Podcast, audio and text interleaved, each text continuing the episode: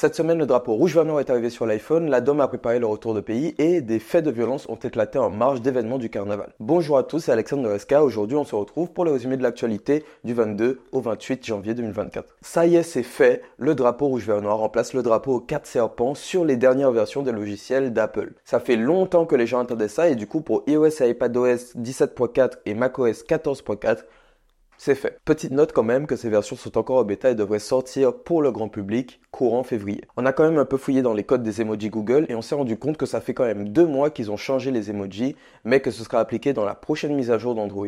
Du coup, le seul constructeur mobile qui avait déjà changé le drapeau en rouge, vert, noir, c'est Samsung. Deuxième actu, deux noyades en moins d'une semaine aux Trois-Îlets. Alors dimanche 21 janvier, une sexagénaire s'est noyée sur la plage de Lance Mitan aux Trois-Îlets. Elle était en vacances avec son mari et c'est ce dernier qui a donné l'alerte en début d'après-midi. Malheureusement et malgré l'intervention de l'hélicoptère Dragon, elle n'a pas pu être sauvée. Quelques jours après, jeudi, un touriste de 75 ans est décédé aussi, mais sur la plage de la Pointe du Mou cette fois-ci. Troisième actu, la Dame a préparé le retour au pays des ultramarins avec les associations Alévigny, Aléviré et leurs équivalents en Guyane, Mayotte et La Réunion. Alors cette fois, c'est un dispositif d'accompagnement complet et indépendant de ce que vous connaissez déjà avec la DOM et les billets d'avion. Vous vous souvenez très certainement de l'article 55 du projet de loi des finances qui avait vraiment fait débat à l'hémicycle. Du coup, normalement, ce sera appliqué et valable pour tout ultramarin disposant d'un projet d'installation professionnelle durable dans les Outre-mer détails sont encore en discussion, alors on aura plus d'informations à venir. Quatrième actu, un cocotier entier est tombé sur une jeune femme qui se trouvait en dessous sous la plage des Salines à Satane mardi après-midi. Bien heureusement, elle a davantage été touchée par les branches et elle souffrait de douleurs aux jambes. Elle a donc été conduite vers le CHU. Je rappelle quand même que c'est assez déconseillé de se mettre sous les cocotiers. Cinquième actu, une fusillade a éclaté en marge d'un vidé à Dillon à Fort-de-France vendredi soir vers 21h15.